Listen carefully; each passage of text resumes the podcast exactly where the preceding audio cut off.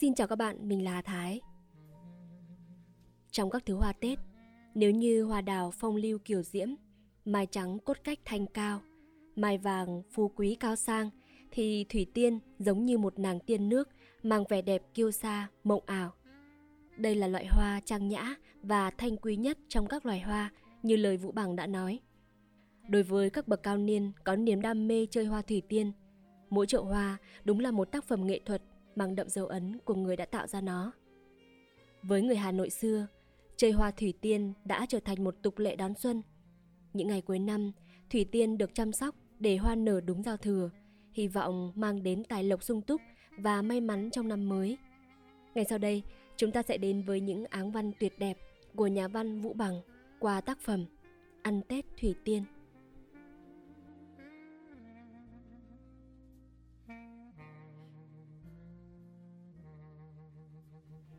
Đến lúc đứng tuổi rồi, lòng người có những cái thích nhỏ nhỏ, kể cũng hơi ngộ nghĩnh. Trong những cái thích đó, hồi còn ở Bắc, tôi thích cứ mỗi khi Tết đến thì không về nhà thăm mẹ vào ngày mùng 1 đầu năm như thường lệ, nhưng vào khoảng đêm 30 sắp giao thừa. Giờ phút đó huyền ảo lắm, thời gian ạ. À. Nhà cửa quét tước rồi, bàn thờ đã xếp đặt đâu vào đấy. Mẹ tôi nhân được lúc rỗi rãi, xài người đun nước, pha một ấm trà thật ngát hương. Ở ngoài kia, bước người im ắng. Lắng mà nghe, có tiếng đôi mùa tiễn nhau trên phố lạnh. Cầm cái chén cổ men tràm, nhấp giọng. Ta tưởng như uống cả một ít hương mới về trong gió kinh thành, ngừng động trong lòng chén nước do một người mẹ tự tay pha lấy và chuyển lấy cho con. Bây giờ tôi mới hỏi mẹ tôi. Trà gì mà ngát thế, hở mỡ? Cụ yên lặng một lát rồi mới đáp. Trà thủy tiên đấy mà. Ồ, thế năm nay mẹ cũng gọt thủy tiên? Không, mùa đấy mà. Còn tâm óc đâu để mà gọt nữa. Và lại, năm nay có tuổi, tay run, có gọt cũng không còn đẹp, chỉ bằng mùa quách một vài củ cho xong. Giọng nói trầm ngâm, bao hàm một nỗi bùi ngùi man mác. Tôi biết rằng hệ cứ bao giờ nói đến chuyện Thủy Tiên thì lòng mẹ tôi cũng nao lên một niềm tưởng nhớ xa xôi. Ấy là mẹ tôi nhớ đến thầy tôi vậy. Bây giờ ngồi nghĩ lại thì quãng thời gian đó xa lắm rồi. Nhưng tôi vẫn không thể quên được những ngày gần Tết, hồi tôi còn nhỏ. Không năm nào mẹ tôi không mua ở hàng buồm về mấy giọt thủy tiên. Thầy tôi mê gọt lắm, mất cả ăn cả ngủ vì thủy tiên sinh ra ốm đau vì thủy tiên. Đã bao nhiêu lần mẹ tôi dọa sang năm không mua thủy tiên nữa để cho thầy tôi mất gọt. Nhưng nói thế thôi, chưa từ đầu tháng chạp trở đi thì cụ đã đi chọn mua thủy tiên rồi. Thứ Kim Hằng đứng vào hạng thứ ba, không được ưa chuộng mấy. Chính hạng là thứ ngoài sọt có dán giấy điều, rắc hồng hoàng viết hai chữ Kim Trinh. Nhưng thứ gọi là Nghi Xuân khá lắm cũng chắc cù như thể loại kim trinh vậy. Sau một thời kỳ khan hiếm vì khói lửa ngăn cách biên thủy, Thủy Tiên bây giờ lại thấy bày bán ở những đường phố Hoa Kiều. Nhưng không hiểu một bắp bây giờ bán tới bao nhiêu. Ngày trước chỉ 5-6 xu một bắp. Mua cả sọt, 2 đồng hay 2 đồng 2 là cùng, rẻ lắm. Nhưng không phải bắp nào cũng dùng được cả đâu. Có khi cả một bắp lọc không được củ nào Bắp nào tốt lắm thì được hai ba củ. Chọn đi chọn lại mãi. Đất ở trong sọt rơi vãi, Cứ bừa ra cả trên giường. Thầy tôi chia những củ đã chọn ra làm ba thứ Để ở ba chỗ khác nhau. Thứ tốt nhất tò củ, Nắm chắc tay mà giò nào cũng bẫm, Dùng để gọt đi thi. Thứ tốt vừa, Gọt để cúng thánh và để chơi. Còn thứ thứ ba, Bé mà lại thường gãy mất giò. Để đấy rồi đem chồng vào chậu sành cho lũ trẻ con. Nhưng trẻ con cấm ngặt không được mó máy đến thủy tiên ngâm trong chậu đồng, chậu sứ. Bởi vì thủy tiên chọn xong rồi thì phải đem ngâm vào nước mấy ngày. Mẹ tôi cho từng thứ vào từng chậu riêng biệt, phơi xương cho những màng vàng sẫm ở bên ngoài bớt đi và sạch nhựa. Để sau này có gọt thì thủy tiên sẽ nở cả, trắng bong lên mà dễ lại dài và mượt cứ độ vài tiếng đồng hồ lại phải rửa mặt thủy tiên lên. Trời ngày trước, cứ vào đầu tháng chạp đã lạnh buốt đi rồi. Nước giá băng băng. Cho bàn tay vào chậu, 10 đầu ngón tay như rụng. Tôi còn nhớ lúc ngâm thủy tiên như thế, thầy tôi một ngày có đến 10, 12 bận, hết lật lại úp từng củ xuống. Tay cứ nhợt nhạt đi. Cái giống thủy tiên mà rửa không sạch nhựa, sau này nó thâm lại, trông mất cả vẻ trong ngọc trắng ngà. Vì thế, vừa ngâm, thỉnh thoảng lại vừa phải cọ cái nhựa bám ở chung quanh củ thủy tiên đi, hoặc bằng cái chổi lông bé nhỏ chế riêng cho công việc tỉ mỉ này, hoặc bằng ngọn bút sơn để có thể rửa kỹ cả mọi khe giò ngóc ngách. Ngâm như thế, độ 2-3 ngày thì gọt. Nhưng mà từ lúc ngâm cho đến lúc ngọt, bao nhiêu tâm óc để vào đấy. Bao nhiêu đêm không ngủ, chỉ vì băn khoăn không biết đơn hay kép. Bao nhiêu buổi trà nhạt thách vì không biết gió may này có quay ra nồm hay không. Đặt chén rượu thuốc xuống mâm. Thầy tôi nhìn chậu thủy tiên, nói với mẹ tôi mà như thể là đương nói với một hình bóng xa xôi nào vậy. Này, thế mà không biết chừng củ ngâm ở bể xứ, cạnh chậu lan chân cua lại là kép cũng nên. Tôi nhắc lên thấy nặng mà chắc lắm. Cái giống thủy tiên đơn nó vẫn nhẹ hơn. Mẹ tôi ngồi im lặng một giây rồi đáp. Đã đành nhẹ thì là đơn, nhưng không phải lần nào cũng đúng. Thôi, hay là thế này, cả ba củ ở trong bể để riêng ra, ta cứ gọt thật cẩn thận, chúng củ nào thì chọn lấy để đem đi thi vậy. Từ mấy hôm nay, phò chuyện Tam Quốc Thạch Bản mà thầy tôi vẫn thường đọc ban đêm được nằm yên trên giá sách, với những hạt bụi như giấy bột. Từ tinh mơ, tôi chập chờn nửa thức nửa ngủ, đã thấy ngọn đèn dầu tây le lói ở trên án thư rồi. Thì ra, người đã dậy từ lúc còn tối trời. Pha nước độc ẩm, rồi cứ ngồi ngâm thơ chờ sáng để mà gọt nốt bắp thủy tiên bỏ dở. Sân cảnh của thầy tôi, mỗi phút lại đổi màu đi như một bức tranh kỳ ảo. Từ bóng tối đặc sẫm, rồi loãng như mực tàu mài nhạt. Sắc trắng của hoa cúc nổi lên trước nhất, rồi đến các hòn non bộ, những cầu đối dán tường với hàng chục chậu lan khác nhau để trên những đôn sứ vừa màu tràm vừa giang tây. Đối diện những cây cảnh đó, bên này là cái bàn tam cấp sơn son thiếp vàng. Trên để rất đều hàng những bát chiết yêu và cốc pha lê trắng hay phơn phớt hoa đào. Trong đựng những củ thủy tiên hạng nhì vừa mới gọt vài ba hôm trước. Hàng ngày, cụ cả Nam, cụ Thuận Ký, ông Hai Chín, ông Tú Thanh và nhiều bạn khác của thầy tôi cứ quanh quẩn ở cái sân nhỏ hẹp nhưng mà tươi vui như cả một mùa xuân để ngắm nghía, xem xét và bàn luận từng củ một. Ờ ờ, củ này may ra được mãn khai đây. À, củ này bé nhưng mà do lấy được, lá kiếm. Cái bẹ tay trái này hỏng, nhưng bẹ đằng sau đẹp đấy, rõ là tam cấp. Sở thích của các cụ như thế đấy. Thấy ai chơi thủy tiên thì thể nào cũng cố tìm đến cho kỳ được.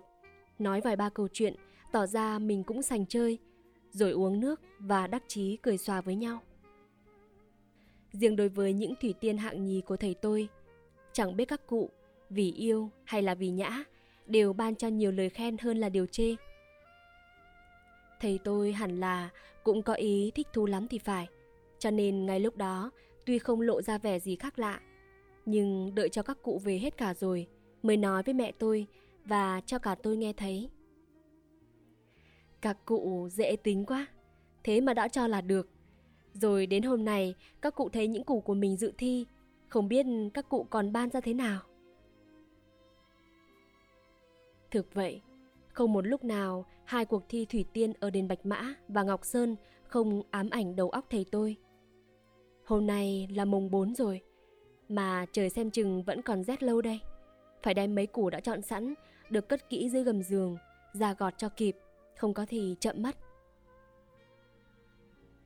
Ở trên hiên gạch cao nhìn xuống sân, tôi thấy bóng thầy tôi ngồi cắm cúi, lấy tay bóc khẽ từng cái vỏ, nhúng củ thủy tiên xuống chậu nước như một người mẹ nâng niu, tắm táp cho đứa con đầu lòng mới sinh.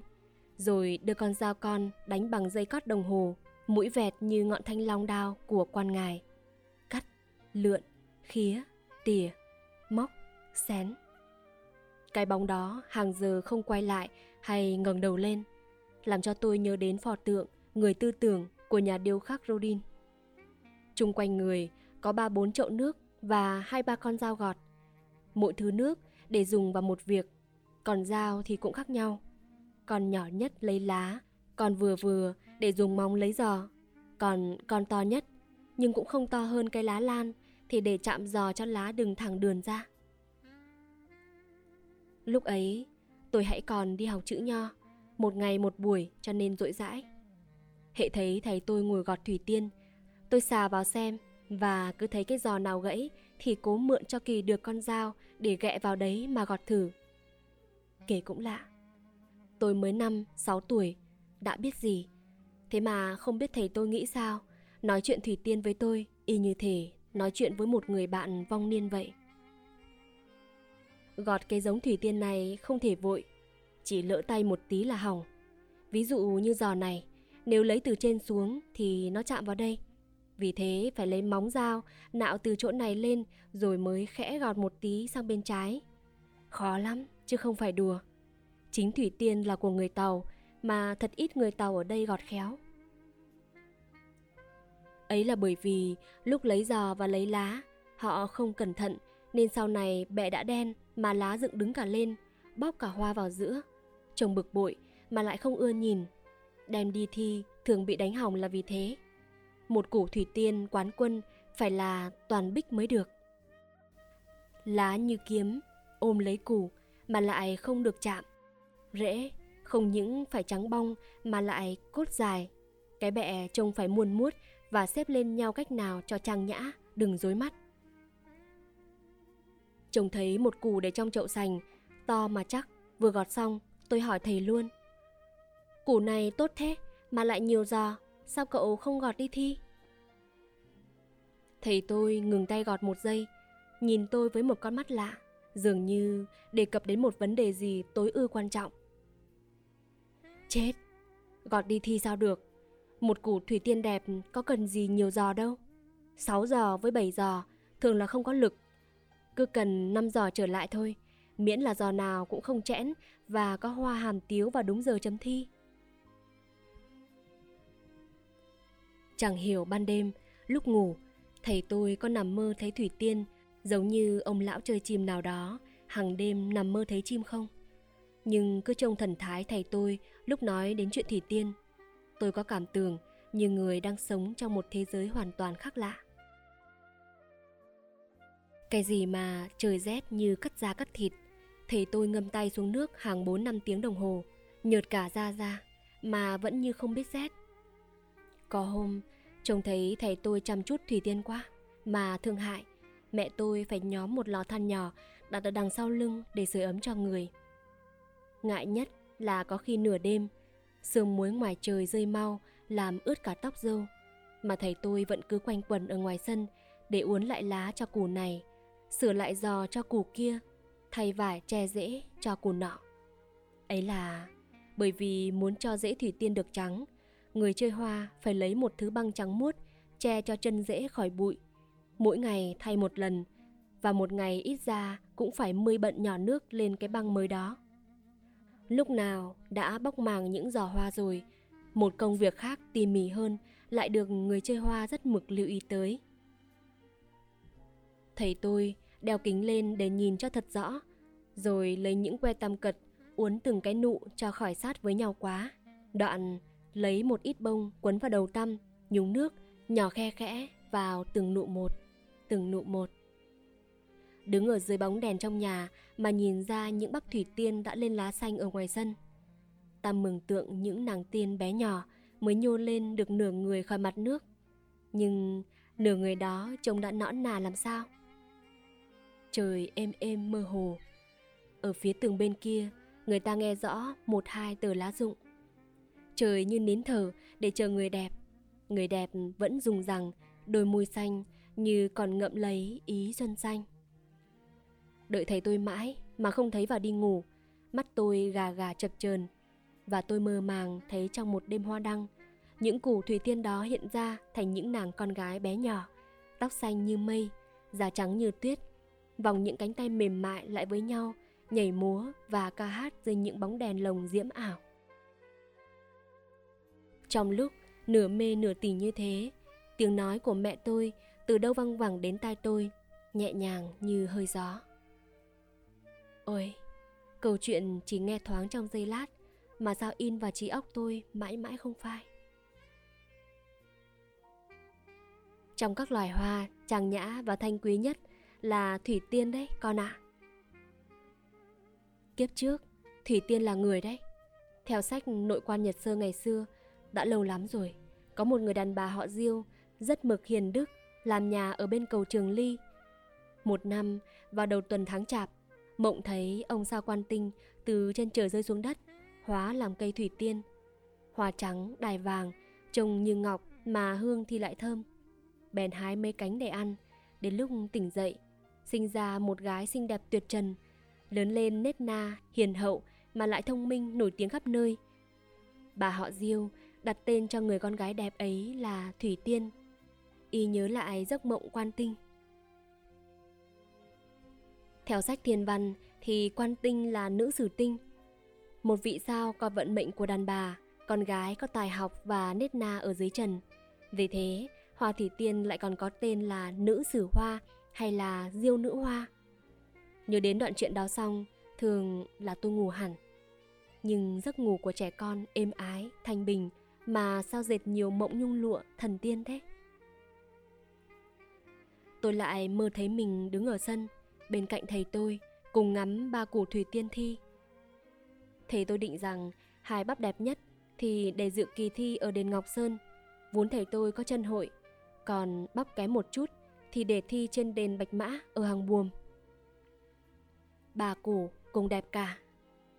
Tôi đừng nghĩ như thế thì có tiếng động mạnh ở sau lưng. Quay lại thì thấy một đám đông ở đâu đi vào. Người nào người nấy đầu râu tóc bạc trông như những ông tiên cả. Đến chỗ giường tôi nằm, họ cùng ngồi xếp bằng, tràn cả lên giường. Vừa nhấm nháp rượu chay, vừa bàn luận từng giò thủy tiên của thầy tôi. Xem chừng đắc ý lạ lùng, rồi kết luận. Thế là thú đấy, cụ quảng ạ. Lối chơi này cũng như thú chơi chữ, chơi thơ. Vất vả một tí, nhưng sướng về tinh thần của ạ. Bao giờ mới cho hoa hàm tiếu, bao giờ mới cho nở. Lá này muốn duỗi, giò kia muốn nghiêng hay là bẹ nọ muốn cao hay thấp. Nhất nhất, do tay người chơi hoa định đoạt, nó chẳng là phụ nhân mà. Tiếng cười của mấy cụ nổi lên cùng một lúc, làm tình hẳn giấc mộng của tôi. Các cụ cười đắc chí, nhưng có biết đâu rằng khiến được một bắp thủy tiên thật xứng ý mình, các cụ đã mất bao nhiêu là tâm cơ. Chơi cái trò thủy tiên thi, khổ nhất là vào khoảng từ giam tháng chạp. Thực vậy, một người đàn bà nuôi con thấy đổi gió cũng không sợ bằng người gọt thủy tiên, mà lại có thủy tiên để đem thi. Trời mà nồm, phấp phòng chỉ lo hoa nở sớm, rét thì lại không hàm tiếu kịp ngày. Lạc đệ thì ốt lên phải chết. Vì thế, cứ từ trung tuần tháng chạp trở đi, thầy tôi may mắn mỗi đêm chỉ chợp mắt được vài ba tiếng mà thôi. Còn thì cứ thức để mà xem chiều trời. Thấy trời hơi bức một tí là lo, mất cả ăn. Y như thể lo cho một đứa con xài đẹn. Nào quạt, nào ngâm xuống bể lớn, nào cho xuống gầm sập. Chỗ có cái giếng để cho mát, hãm lại không cho nở. Nhưng mà trời đương nồm mà quay ra gió may thì nỗi thắc mắc của người chơi hoa cũng không kém phần nào. Nhất là còn độ hai ngày nữa mà trời lại rét quá. Xét ra không thể nào kịp hàm tiếu vào giờ chấm điểm được thì thật là cả một sự hãi hùng, yêu muộn. Đáng lẽ phải hãm lại, bây giờ phải đỡ cho nóng, tìm chỗ ấm nóng ở trong nhà, đặt nó vào. Nhưng thế cũng chưa đủ. Có khi phải thắp nến ở chung quanh thủy tiên để lấy sức nóng. Trông xa như lễ nó hoặc là quây cót lại dòng một ngọn đèn máy vào cho ấm. Như thế gọi là thúc. Nhưng thúc mà không cẩn thận, nụ có khi úa vì vậy. Phải ghé mắt đến luôn luôn. Cứ độ 15 phút thì lại ra sân giày nước hay phơi xương, rồi lại đem vào đặt ở cạnh đèn. Cứ như thế cho đến lúc nào xét ra là vừa. Tôi chưa từng đi thi chữ nho bao giờ, nhưng tâm sự của người học trò ngày xưa 10 năm đèn sách đi thi cũng chỉ hồi hộp đến như những người có thủy tiên dự thi. Trước một hôm, cả thầy tôi và mẹ tôi không ngủ, thức suốt đêm để canh từng cái nụ hoa và dự đoán về thủy tiên của mấy tay cừ khôi lúc bấy giờ là các cụ Mỹ Ký, Cả Nam, Hai Khương và mấy ông khác trên nghi tàm. Chẳng biết ai sẽ giật được giải quán quân. Mấy hôm nay, Hải Phòng cũng có mấy người lên. Trong số này có Bảy Lợi, Phó Dâu và Lý Hữu. Không biết có dự thi ở đền nào không, nhưng quyết rằng các cụ Cả Lan và Hàn Chấn thì không lên đâu. Vì nghe đồn ở Nghè Vẻn có cuộc thi lòng trọng mà giải thưởng nghe chừng to lắm.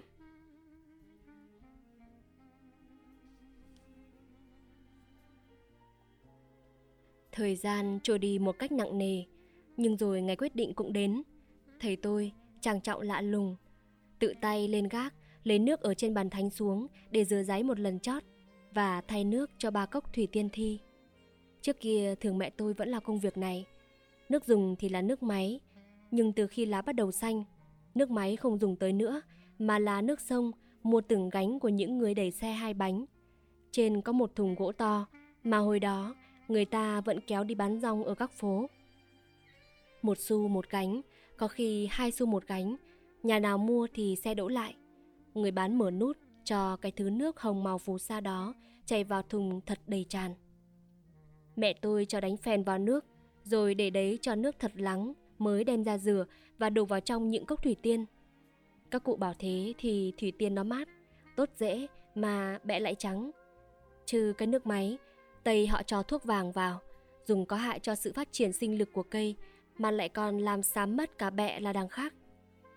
Xong đâu đấy rồi, thầy tôi chít khăn, mặc áo chỉnh tề đi trước. Một người bõ già mang thủy tiên theo sau, hai tay nâng lên phía trước mặt y như một người đương lễ. Ờ, mà cũng lạ thật. Cầm cốc thủy tiên như thế mà thành ra thủy tiên cũng thấy trang trọng hơn lên nhiều. Người ta thấy rằng đó không còn phải là một thú chơi tầm thường nữa, nhưng là cả một sự thành kính, cả một sự tôn thờ. Nhất là đến lúc cuối cùng, sắp sửa đến trường thi, thầy tôi lại cắm vào giò ở đằng sau một thanh tre cật, vót thật tròn và nhỏ. Trên đầu có dán một cái biển con bằng giấy hồng điều viền trắng, cắt thành hình quạt vả để hai chữ viết chân phương, Quảng Thịnh. Thì ra, không phải chỉ bây giờ người ta mới có thói bất cứ cái gì cũng đặt tên như cuộc hành quân quả quýt, trái ổi hay là trận bão cào cào, uếch, bàm bàm đâu.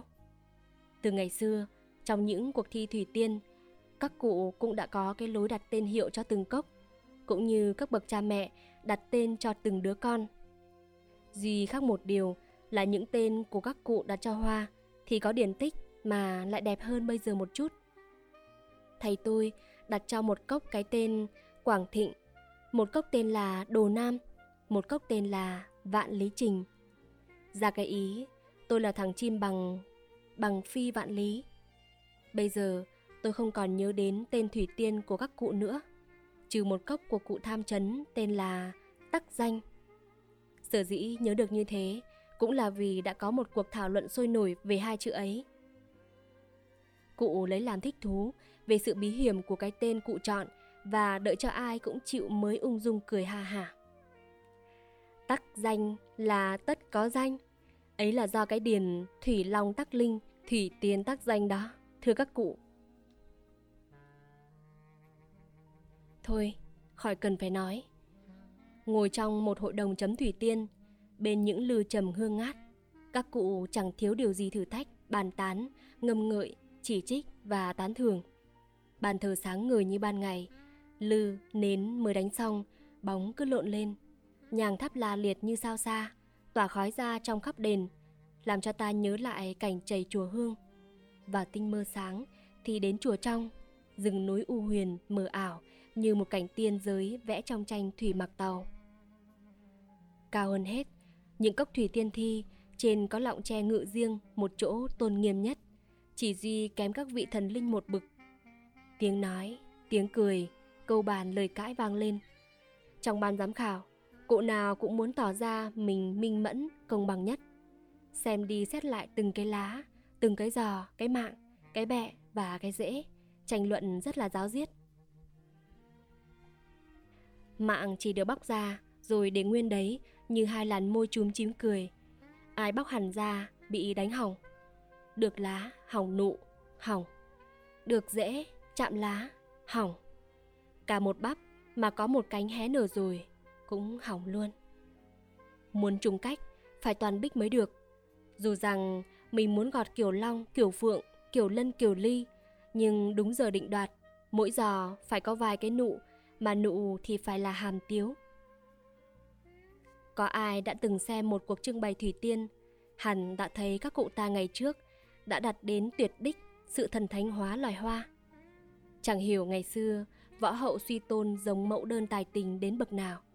Chờ cứ trông thấy các cụ nhà ta trịnh trọng với loài thủy tiên, ta tự nhiên cảm thấy rờn rợn như hoa là một vị thần linh thiêng thật sự. Phút quyết định càng kéo dài bao nhiêu thì sự hồi hộp của những người có thủy tiên thi lại càng rộn rã bấy nhiêu. Tìm óc chút ra mấy tháng trời đằng đẵng cùng với bao nhiêu công trình thức khuya dậy sớm, mất ngủ quên ăn, đều thu lại trong có một phút này đây. Thầy tôi năm trước đã trúng giải ngoại hạng ở đền Phúc Kiến, năm nay lại càng hồi hộp, lo âu quá. Cứ ngồi đó nửa tiếng đồng hồ, thầy tôi lại đứng lên canh bắp thủy tiên, rồi không hiểu nghĩ sao, lại ngồi xuống, rồi vụt một cái, thuê xe về nhà để nói với mẹ tôi một câu, một câu thôi, rồi lại đi ngay. Cụ Từ Đạm, cụ Trần Quỳ, cụ Đào Huống Mai năm nay đều có dự thi, nhưng xem chừng ban giám khảo không vừa ý lắm. Bắp của nhà có cơ. Cả nhà tôi hy vọng, hình như mẹ tôi lại lên trên gác thắp đèn nhang lễ nữa. Lại thánh mơ bái, ban giám khảo năm ấy cũng minh mẫn và công bằng lắm. Quyết định khác mọi năm một chút là đáng lẽ trong một giải quán quân, hai giải nhất thì lại lấy hai giải nhất thượng hạng, một giải nhất thường, một giải nhì và một giải ba. Thầy tôi được giải nhất thường.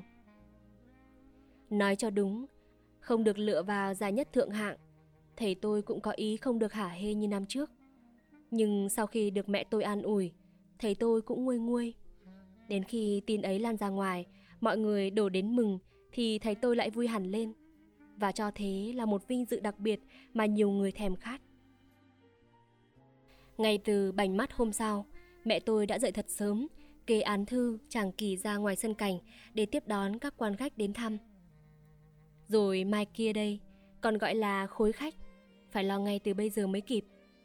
Thôi thì nhà cứ loạn lên, bỏ cả buôn cả bán. Hết ông cả nam thì lại đến cụ Tú Thanh. Có khi ba bốn cụ nói cùng một lúc, nghe cứ diêu ra diêu rít.